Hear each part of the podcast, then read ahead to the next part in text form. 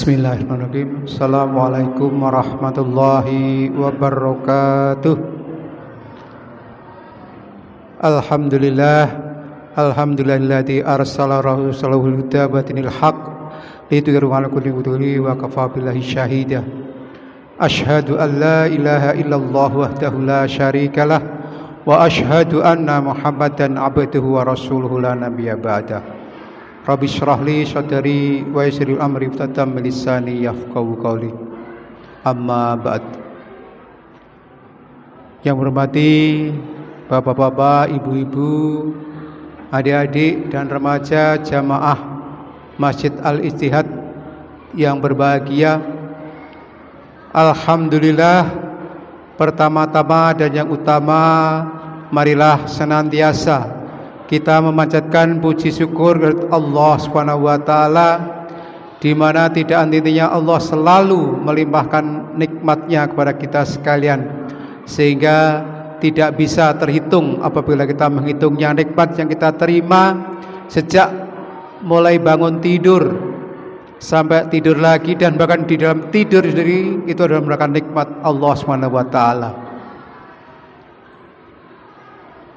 Selanjutnya salawat serta salam semoga tetap terlimpahkan bagi junjungan kita Nabi besar Muhammad sallallahu alaihi wasallam.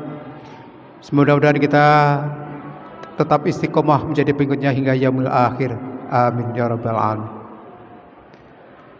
Bapak-bapak, ibu-ibu, jamaah salat Isya dan tarawih yang kami hormati. Dulu ketika pada zaman Nabi Muhammad masih hidup ada salah seorang sahabat di mana sahabat itu tinggalnya jauh dari kota Madinah. Sangat jauh dari kota Madinah satu jam lebih. Kira-kira kalau sahabat tersebut katakanlah namanya si Fulan. Namun sahabat Nabi tersebut itu tidak pernah ketinggalan untuk mengikuti sholat jamaah di Masjid Nabawi. Bahkan beliau hadir jauh sebelum azan. Yang mudah dikenali dari beliau adalah Sahabat tersebut selalu menempatkan dirinya di pinggir sehingga keberadaan beliau tidak mengganggu jamaah berikutnya yang hadir belakangan. Ini bisa kita jadikan pembelajaran kita jarak rumah kita dari masjid ini berapa sih jauhnya? Adakah yang lebih dari 15 menit untuk jalan? Itu pun kadang-kadang sering bahkan saya sendiri selalu memakai sepeda motor.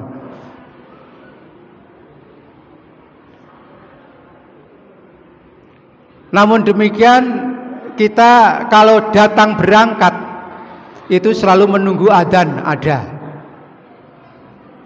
Bahkan kadang-kadang komat pun kita masih berada di rumah. Itu beda sahabat dengan kita. Dan seandainya kita datang awal, kita tuh sering menempatkan itu di barisan belakang. Depan kosong sehingga keberadaan kita itu mengganggu jamaah yang datang apabila akan maju itu melompati kita, ngelangkai kita. Itu belajar kita dapat dari sahabat Nabi itu. Beliau meskipun jauh rumahnya tapi selalu datang tepat waktu bahkan sebelum adzan dimulai dia sudah berada. Sehingga karena dia datang awal sehingga banyak yang dikerjakan. Salat sunnah, zikir, iktikaf dan sebagainya.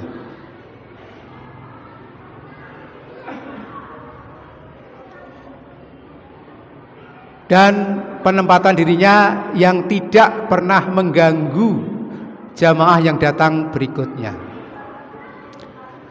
Nah, pada suatu pagi setelah sholat subuh, ketika akan sholat subuh, Nabi itu celingak-celinguk melihat keberadaan sahabat itu.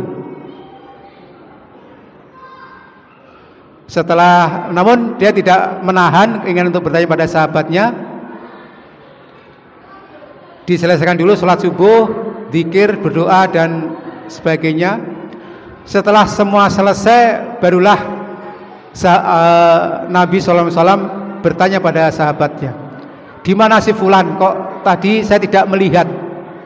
Biasanya dia selalu berada di pojok sehingga kedatang keadaan keberadaan dia tidak mengganggu jamaah-jamaah yang lain.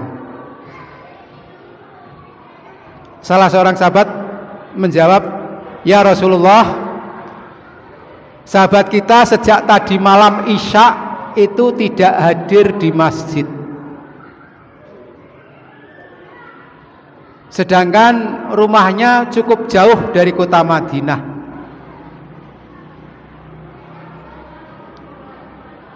Ini yang dicontohkan oleh Nabi jika ada sahabat yang sering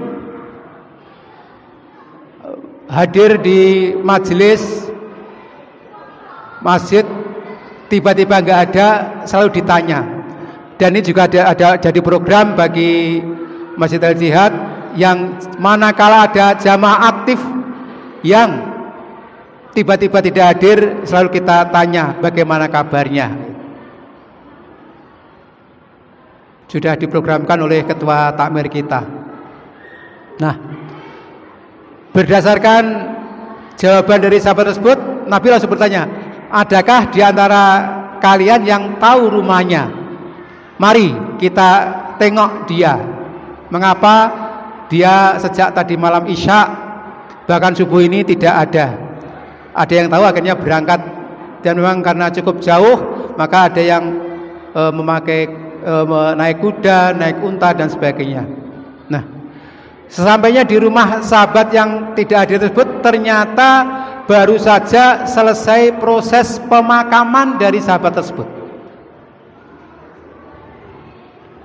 Nabi kaget bukan main, ternyata, ternyata sahabat yang dicarinya ternyata sudah pulang ke Allah Subhanahu wa taala.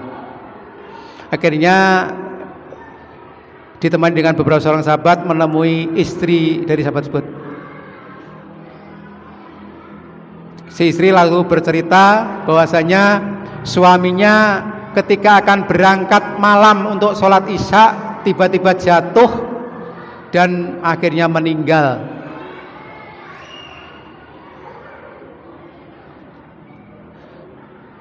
Kemudian didoakan oleh Nabi. Setelah Nabi berdoa, si istri bercerita, "Ya Rasulullah, ada kejanggalan yang terjadi pada suami saya ketika menjelang sakaratul maut. Dia mengatakan tiga perkara. Yang pertama, kurang jauh. Yang kedua, mengapa tidak yang baru? Yang ketiga, mengapa tidak semuanya? Tiga pertanyaan itu ditanyakan istrinya kepada Rasulullah sehingga Rasulullah mendapat ilham atas pertanyaan tersebut akhirnya dijawab.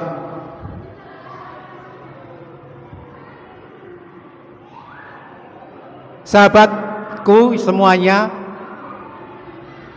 dia mengatakan itu karena Allah memperlihatkan pahala atas usahanya selama ini, atas amal-amalnya selama ini kurang jauh.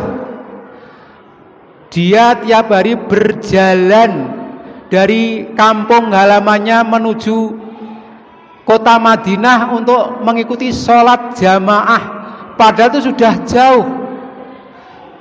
Setelah diperlihatkan betapa pahalanya yang lebih besar ternyata perjalanan dari rumah ke masjid tersebut tidak ada apa-apanya masih kurang jauh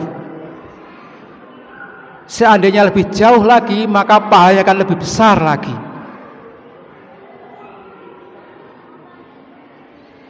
Kemudian yang kedua, mengapa tidak yang baru? Jawabannya adalah sahabat Nabi sebut ketika ke masjid karena kalau pagi itu udaranya sangat dingin sekali. Kalau siang karena jazirah Arab udaranya sangat panas sekali. Sehingga untuk mengantisipasi itu setiap kali dia berangkat ke masjid selalu membawa pakaian double. Yang bagus dikenakan lebih dahulu untuk sholat. Kemudian setelah yang bagus, eh, yang lebih uh, yang lebih jelek misalnya atau yang kurang bagus dipakai di luar untuk perjalanan. Pada suatu hari dia bertemu dengan seorang yang pakainya compang camping, sudah lusuh tidak layak dipakai. Maka pakaian yang di luar itu dilepas dikenakan kepada seorang yang pakainya compang camping tersebut. Itu Allah memberikan pahala. Nah, ternyata pahalanya karena itu pakaian yang jelek Mengapa tidak yang bagus yang saya kasihkan kepada orang tersebut? Kemudian yang ketiga adalah mengapa tidak semuanya? Nah, pada suatu hari ketika sahabat tersebut akan makan, datang pengemis yang lapar. Datang pengemis yang lapar karena satu-satunya yang ada hanya roti yang dipegang tersebut, maka roti tersebut dibelah jadi dua dan dimakan bersama-sama itu pun Allah memberikan pahala dan ternyata masih rugi karena ternyata mengapa tidak semuanya saya kasihkan pengemis tersebut yang tentunya lebih lapar. Itulah mudah-mudahan kita bisa mengambil hikmahnya. Bapak Ibu sekalian seperti yang disampaikan oleh Bapak Arifin kemarin bahwasanya manusia itu akan rugi. Yang beramal pun akan rugi apalagi yang tidak pernah beramal sama sekali. Maka di kesempatan bulan Ramadan ini marilah kita tingkatkan semangat kita datang ke masjid. Karena rumah kita dekat jangan sampai kalah dengan mereka-mereka yang tinggalnya jauh. Dan semangat berinfak semangat beramal soleh untuk sesamanya monggo kita tingkatkan. Apalagi besok hari Sabtu insya Allah Irmahat akan melaksanakan donor darah. Monggo kita semua berniat untuk ikut donor darah. Perkara nanti kita bisa donor atau tidak nanti biarlah dokter yang memutuskan. Namun kita sudah niat dulu untuk ikut donor darah untuk membantu saudara-saudara kita yang membutuhkan. Demikian mudah-mudahan ada manfaatnya. Kalau ada kebenaran sebenarnya datang dari Allah dan kalau ada salahnya datang dari kita semua. Bila untuk. Assalamualaikum warahmatullahi wabarakatuh.